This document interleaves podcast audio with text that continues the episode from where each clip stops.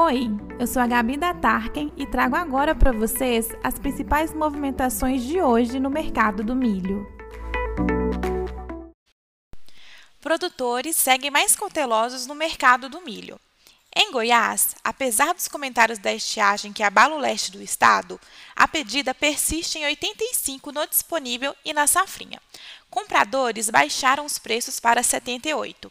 Em Guarapuava, no Paraná, os preços chegaram a 92 reais. Em Ponta Grossa, sua referência está em torno de R$ 95. Negociadores estão bem calmos. Pessoal, os comentários é que o mercado até o momento anda sem grandes negócios reportados, até o dia de hoje. Cotação TARC em Castro, Paraná, a 86,15. Palmeira a 87,27 e no leste de Goiás, pedidas girando a 78.